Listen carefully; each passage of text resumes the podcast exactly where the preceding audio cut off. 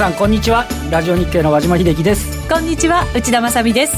この時間はパンローリングプレゼンツきらめきの発想投資戦略ラジオをお送りしてまいります。この番組はユーストリームでもお楽しみいただけます。ユーストリームは番組ホームページからご覧ください。さあそれでは早速今日のゲストにご登場いただきましょう、はい、現役ファンドマネージャーの石原潤さんです。皆さんこんにちは。石原潤です。よろしくお願いします。よろしくお願いいたします。今日関東ではちょっと冷たい雨になりましてです。ね、なんか4月はボラティリティが高くて、はい相場の方は全然ないんですけど。そうですね。暖かかったり寒かったりはね関東はすごいですね。え相場もボラティリティないですか？いやまあ短い足ではそこそこね、まあ、あの細かい循環あのあるんですけど、はい、なかなか冷やしベースではですね、えー、株の方がですね動かなくなっちゃったと。はい、はい。どうですかね、来ますかね、大きいボラティリティ。あのー、これですねあの、この番組番組でもずっと言ってますように7の年。そうですよね。まあ和島さんの顔見ると7の年というのは言いたくなるんでしょう。和島さん弱気ですから。いやいやいや。今年はね特にね。この7の年の循環がねまああの3月4月って動かないんですよ。まあ小さい上げとか下げを繰り返して、で5月頃から、はい、まあ、78月まで上げるっていう流れなんですけど、はい、まあ、今年1月からの動きはもうその通りになってますんで、うんえー、ちょっとまあそういう軌道をですね、うん、今のところまあ7の年の循環通り動いてると、はい、だからまあちょっと4月もこんなもんかなという感じなんですけどね、うん、3月4月は動かない傾向があると。い。うことですね、はい、今日も詳しく伺っていきたいと思います、はい、よろしくお願いいたします。さて今日のゲスト石原潤さんが福岡に登場します、はい、今週のもう16日？ええ今週ですか、あのー、今週ですね、えー、えー、っと福岡でセミナーやりまして、はい、私初めてだと思うんですけどあの個別株の。本当ですか、うん、本当個別株の私、あの、株の専門家で別にないんですけど、はい、あの、私の周辺のファンドでね、まあ、あの、我々の周辺のファンドっていうのは全部株のファンドマネージャー首切っちゃったんです。それはインデックスにプロでも8割勝てないから、2割の人しか勝てないんで、インデックスファンド買った方がいいと、まあ、バフェットもそう言ってるんですけど、でそういうあれであれですけど、あの、一部ですね、その、まあ、アクティブ運用というかですね、えー、銘柄選択して、はい、で、逆張りが主体なんですけど、まあ、めちゃくちゃ稼いでるファンドがいると。で、まあ、どういうわけか、そこの私、アドバイザーになってまして、あの、株の専門家じゃないんですけど、まあ、あのそれでですね、そこのファンドが選んだ、はい、うんと、今度の、今買うんじゃないですよ。株の急落時に買う銘柄のリスト。へー。で、それはね、キャッシュフローを、うん、設備投資で割ってですね、まあ、あとは細かな分析して銘柄選択するんですけど、まあ、アメリカ株と日本株の。日本株もあるんですか？あ日本株あんまり銘柄数ないんですよ。あの、あんまり面白くないんですけど、まあ、今度急落した時に、株っていうのは暴落した時に買うと儲かるんで、まあ、そういう、えー、銘柄群を、えー、ご紹介すると。楽しみですね。はい。はい。知りたい方はぜひ16日の日曜日参加していただきたいと思います。またですね、えー、石原さん以外にも坂本慎太郎さんの相場急落時の24銘柄や小次郎講師の移動平均線大大循環分析なども、えー、お話しくださるということで3名もの講師が登場される豪華版となっております。4月16日日曜日、福岡での講演となりますので、今すぐ今すぐお申し込みいただきたいと思います。まだ間に合うってことですね、そうするとね。ねはい。ぜひ、もう石原さんが個別銘柄個別銘柄。私が聞きたいっていう。いや、私もね、まさか個別銘柄のあれやると思わなかったんですけど、あのね、結局ね、今私、あの、標準偏差ボラティリティトレードっていうのをまあやってるんですけど、それ個別銘柄でも全く使えるんです。だから。指数で出してくださってますからね、株の場合も。もう、要するに、その、急落時に買う有料銘柄らはともかくとして、あの日々のスイングトレードのやり方、うん。はい、これをご説明したいと思ってるんで、はい、トレードの方法も、すごいいい循環になってる銘柄たくさんありますんで、そうですか、はい、はい、まあ、有料銘柄しかやらないんですけどね、そういうトレードも。うんはい。ぜひぜひ聞きに来てください。4月16日日曜日福岡となります。番組ホームページからえー詳しくう詳細が読めますので、そちらでぜひご覧になっていただきたいと思います。またですね、石原淳さんの DVD、相場で道を開く7つの戦略、トレード戦略編が4月29日に発売になります。後ほどじっくりお話はい伺っていきます。よろしくお願いいたします。お申し込みについては番組ホームページご覧いただきたいと思います。この番組は投資専門出版社として投資戦略フェアを主催するパンローリングの提供でお送りします。えさて、ここで一つ訂正です。えっ、と、石原さんの DVD4 月29日発売と申し上げましたが、4月27日の、はい、間違い ということでございます。た。はい。ということでございますので、そちらもチェックいただきたいと思います。さあ、それでは、東京市場のお話伺っていきましょう。まずは和島さん、今日の東京市場。ね、日経平均、結果的に言うと50円安なんですけど、そうですねあの昨日えーとまあ、久々にえー反発というかあの、5日線、昨日5日線を上回ったんですけど、今日もなけ結局上回ってるんですけど、うん。俺く3月29日以来なんですよね。だから、5日線も上回らずにずっと来てるっていう あ確かにそうですね。でちなみに今日、えっと、今日の寄り付きが1万8717円、引けが1万8747円なんで、陽線。ちょびっとですけど、要線です。これ要ね線、実は短い要線。9日ぶりなんですよ。昨日十字足みたいに見えますけど、ねわずかに陰線。これ陰線だったんですあ、ね。陰線なんだ、これ。ね、うんなので、あの、4月に入って、なんかだらだらだらだらしてんなっていうのは、はい。やっぱりこの、なんとなくのね、日々の値動きにもこう現れている、うんでよよ朝早くてもずるっ、ずるっとくるね、パターンっていうのが、とても嫌な感じだったんですけど、まあ、引き続きね、まだちょっと全然安心はできませんが、とりあえず。5日線もまだ下向きですもんね。そうそうそう、そうなんですよ。なので、でしかもあの今今週というか、先週末ぐらいですか、えー、25日線が75日線、上から下に突き抜けちゃってますからね。デッドクロス。か株価があって、短期線、中期線、長期線、ああまりいいかかんばしが、今日は5日線上回ってますけど、まだかんばしい感じではない。移動平均自体が収束してるっていう感じでもないんですかね。そうですね、一旦収束したのが、ちょっと5日線的には離れちゃったような感じにはあるんですよね。うん。じゃあ完全に下落トレンドみたいな形になってるわけで。すよね。そうですね。あの1月18日の1万8650円というのを割ってしまったんで、はい。あのちょうどそれで下降トレンド、まだね、あの安心はできない状況、うんということではありますよね。これだけ陰線続いてきて、今日のわずかな陽線って言っても、なんとなく心もとない感じしますよほね。とんど回転休業みたいなもんですよね。ね、これはなかなかということで、まあ、しかもね、それ外部環境で、まあ、いろいろね、あの後ほどあの石原さんにもお伺いしますけど、外部環境でアメリカの問題があったり、今度はあのいわゆるあの地政学リスクみたいなものがあって、日本的に言ってもね、ちょっと北朝鮮の、オーストラリアに行くはずのなんか船がなんか北朝鮮に向かって米軍の。そうですよね。で空母がね。そうですね。で、あのしかも今日最高人民会議が北朝鮮で開かれるっていう話だったり、あのあとはアメリカでいうと議会がしばらく休んでたり、今週末休みなんで、そうなんですよね。ボーラーが金曜日お休み祝出日にくいっちゃ出にくい感じなんですかね。15日のあれはどうなんですか、その北朝鮮のイベントでなんかするんじゃないかっつって、ね。うん、やってますけどね。ねちょっと動きがね、出てくるのかどうなのか。アメリカもなんかパタッとおっしゃってますので、なんかね、ちょっとなので、あので、アメリカとしては来週ぐらいから決算がちょっと出てくるんですかね、今週ぐらいから他、一産が出てきますんで、ええ。まあ、割高感が少し収束されるんではないかと言われてますが、日本も決算も出てくるんですけど、為替がね、110円に接近してる場面だと、少なくともプレミアム株価がつけにくいですね。そうですね為替出て110円ぐらいですからね、大体ね。日銀単価で108 8円、日銀単価で108かでしたっ円。大け企業で大体、上場企業の大企業で110円ぐらいだと思うんですよ。単価いっちゃうと、単価だと来期、今期現役ですからね。まあだけど、下げてもまた8円ぐらいで止めに来るんでしょうね、そうおそらくね止。めに来る？うん、だから、為替もね、もう上も下も動かないみたいな感じになっちゃうんですね。10円のとこずっと止めてるでしょ、今。そうなんですよね。ここでまあ、下がってもまたそこで一旦止まるんじゃないかということなんでこすかね。こまでだって、何度もなんか、抜けそうなところ抜けなくて戻って、ええじわじわじわじわですよね。まああのーこれももう資料持ってきてるんでね。資料、まあこの後のコーナーでも行きまますかじゃあ早速。早速行っちゃここで行っちゃいます？行っちゃいましょうか。ここでえっと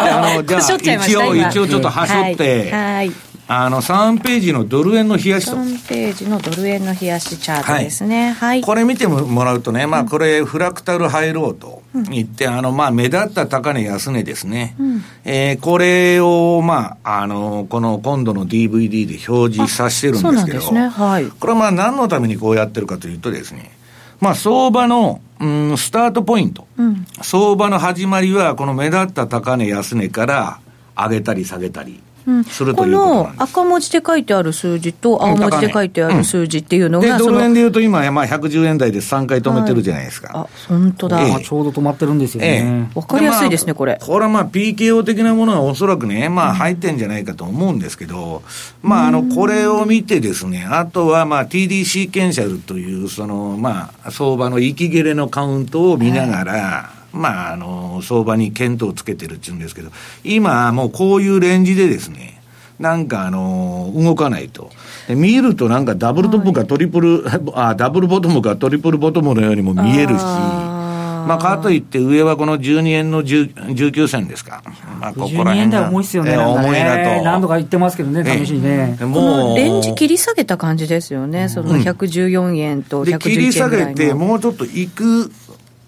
行き、行くべきなんですけど、クロス円はもっと弱いんですよ。だけど、ドル円はまあ止めちゃってるということだと思うんです。えー、確かにユーロ円なんかちょっともうちょい崩れてますもんね。えねはい、で、まあ、とにかくね、なんで動かないのかと。まあ、株も何も動かなくなってる理由がですね、はい、まあ、ちょっと、マーケットテーマが、その、和島さん、ややぼやけちゃったと。はい、でね、FRB が金利上げるとか、資産売却するとか言ってて、うん、じゃあ、それでドル動くかって言ったら何も動かないと。全く動かないですもんね。ええ。で、何にも反応しないんですよ。で、なんでこんなことになっちゃったかというと、うん、地政学リスクが、まあ、ぼやーっとしたマーケットテーマがやや不在になる中で、今、地政学になってるんですね。うん、シリアであり、北朝鮮でなんで地政学になっちゃったかと、ええ、いうと、このあの、トランプの右腕と言われたですね、えー、首席戦略官のスティスティーブン・バノン。はい。まあ、かなり右派の、あれで、あの、移民のね、その入国禁止令から何から、まあ、TPP も彼がやったと言われてるんです。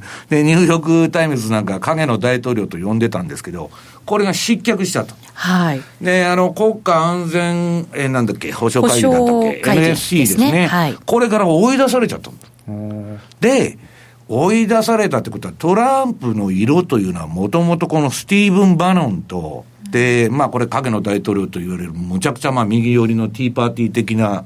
あの政策やる人ですね、これがまあトランプの色になってたわけです。はい、で、今度はミスター保護主義の、えー、ウィルバー・ロスですね、商務長官。これが、いて、で、ピーター・ナボロとかね、まあ、対中国にまあ、きついと言われてる連中が、まあ、ナショナリストですね。えー、アメリカファーストと経済ナショナリズムでやってたのは、どうも、政権内の内紛で、これずっと FT が報道してたんですけど、それがここに来てね、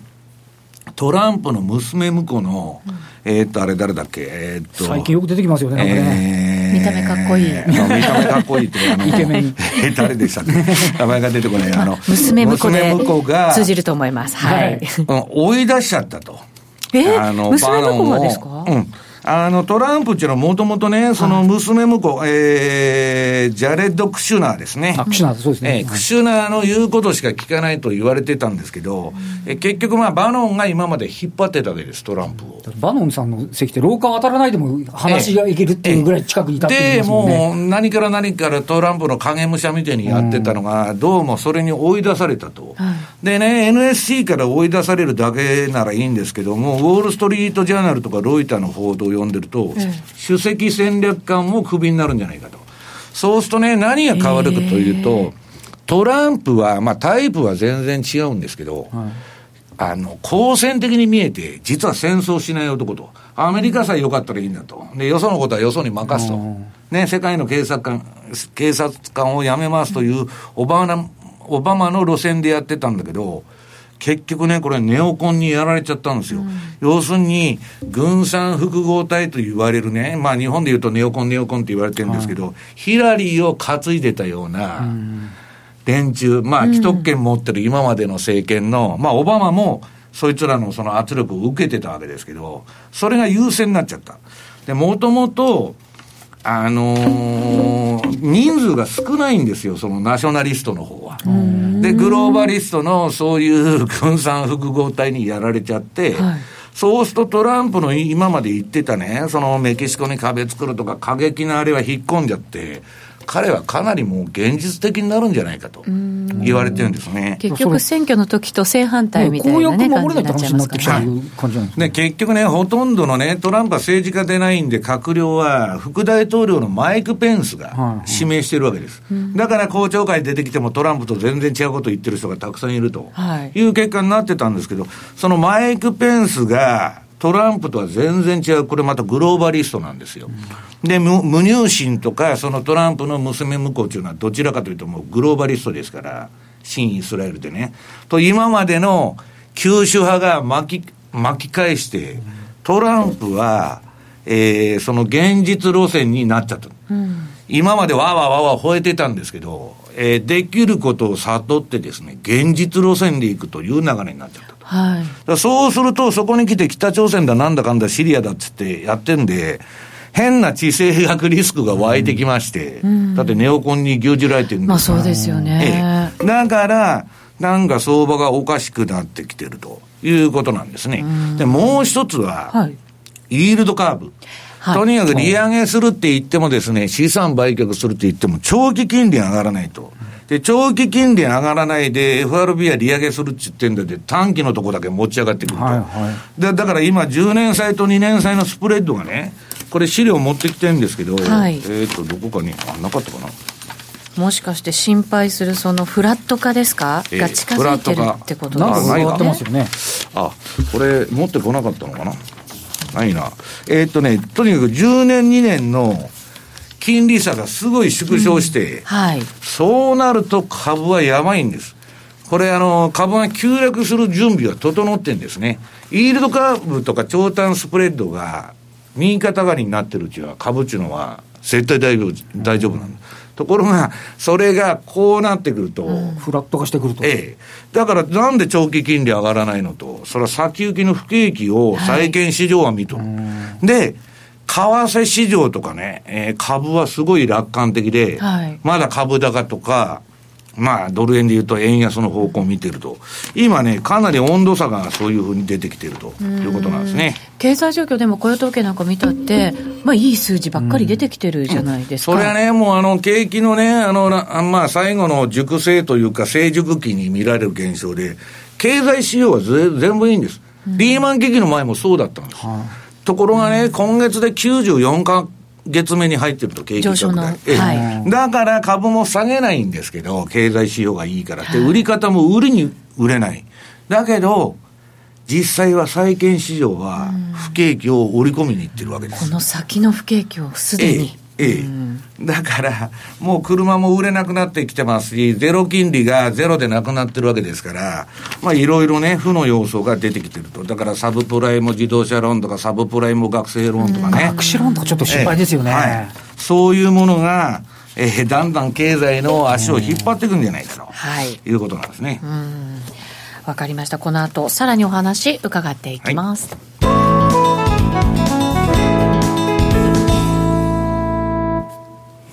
えー、さて今日は石原淳さんをゲストにお迎えしてお話を伺っています。ここまではファンダメンタルズ中心にお話を伺ってきましたが、さらに今度はテクニカルも踏まえて、はい、はい、相場の先行きを考えていきたいなと思います。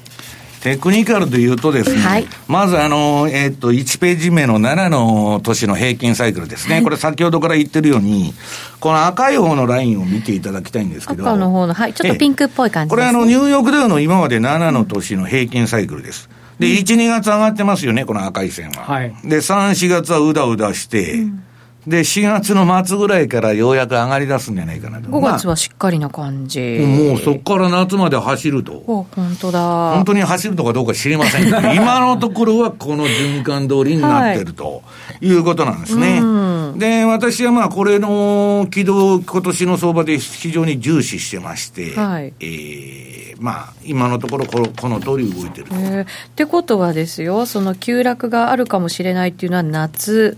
の終わりぐらい、うん、まあ、7月、8月にね、まあ、ブラックマンデーの年も、えー、っと、あのー、わーっと年初調子良かったんですけど、はい、そ、そこら辺からおかしくなったということなんですね。で、あれも、まあ、金利の問題で結局ね、ドイツが、まあ、あの、アメリカの政策に首を振ったと。あの、イエスと言わなかったということで起きたと言われてるんですけど、今ね、金利という意味では、えー、ECB がテーパリングないしは利上げに向かってると。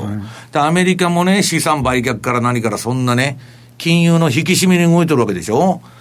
だから気持ち悪いなと、う。ん、だってこの9年上げてきた理由はですね、ゼロと比べたら何でも買えるっつって株買ってきたわけですから、それがそうな、そうでなくなってるんですけど、はい、足元の景気指標はいいもんで、買いだ買いだと、いうことになってるわけですね。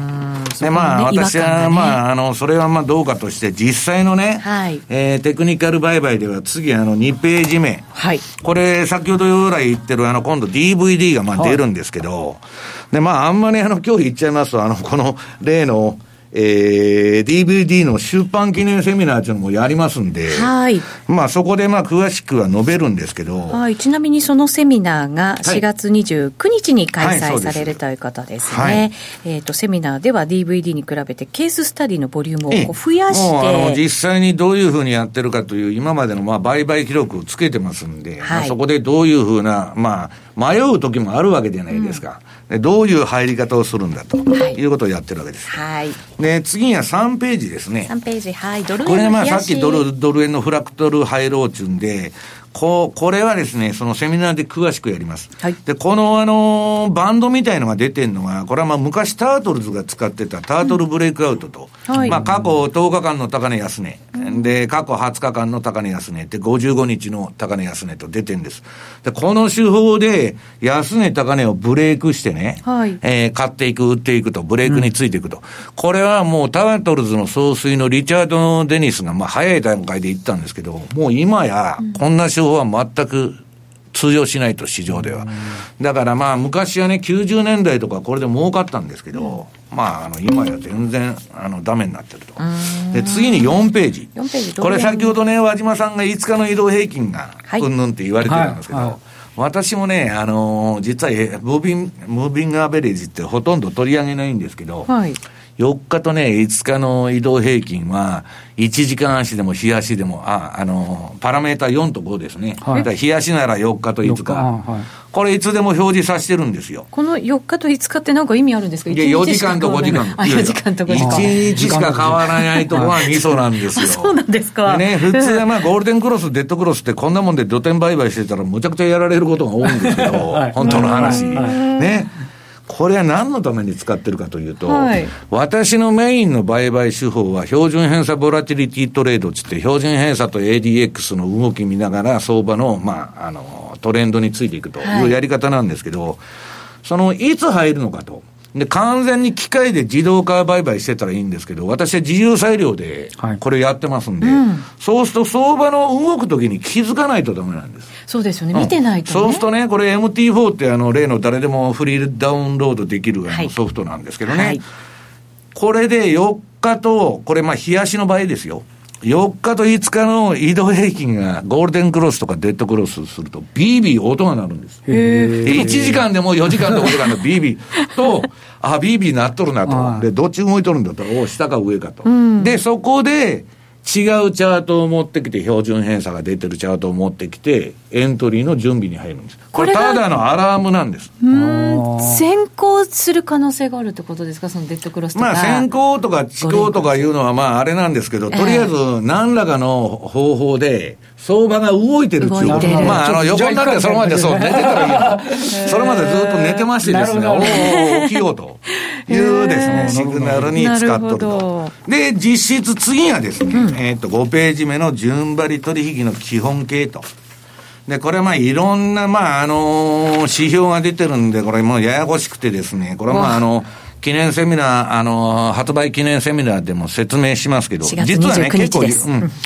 あの、重要なんですけど、はい、基本はですね、この真ん中の赤い3本のバンド。うん、これはボリンジャーバンド21のパラメータのボリンジャーバンドの、プラス1シグマとマイナス1シグマと移動平均が出てると。はい、で、下の、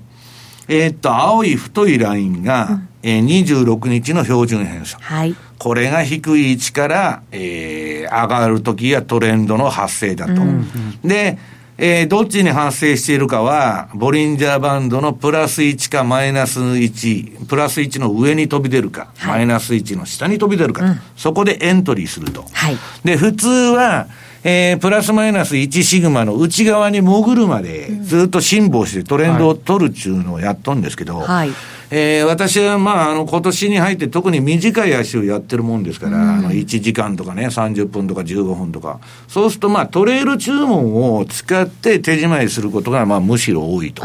いうことに、まあ、今のところなってるわけですね。はい。トランプさんのね、いろんな発言とかがあるから、トレール入れといた方がいいよってアドバイスはね、ずっとくださってましたね。あのね、エントリーとエグジットのあれっていうのはね、今ね、あの、別々の手法を使うファンドが非常に多いんですね。で、とにかくですね、あの、わーっとトレンドが出るんですけど、今の相場、まあトレンドっつってもニュースとか指標で発表してわーっといくでしょ？はい。で、ふっと横向いてると元に戻ってるじゃないですか。何のことはないと。はい、行ってこいじゃないかと。で、行ってこいで利益を失わないように。あ確かにね。え、トレールを入れといた方が確実だと。これはもうラリーもそう言ってます。あ、そうですか。はい。うん彼もその決済やトレールでやった方がいい。まあ彼は全然違うやり方してるわけですけど、いうのが今年の相場の特徴なんですね。はい。で、でっかいトレンドはね、まだ期待できないんで、年後半まで期待できないんで。下がるという意味ですかね。うん、年後半下がると思ってるんですけど、はい、まあ上がるか下がるかは別としてですね、まあ少なくとも5月以降じゃないかとトレンドが出るのは。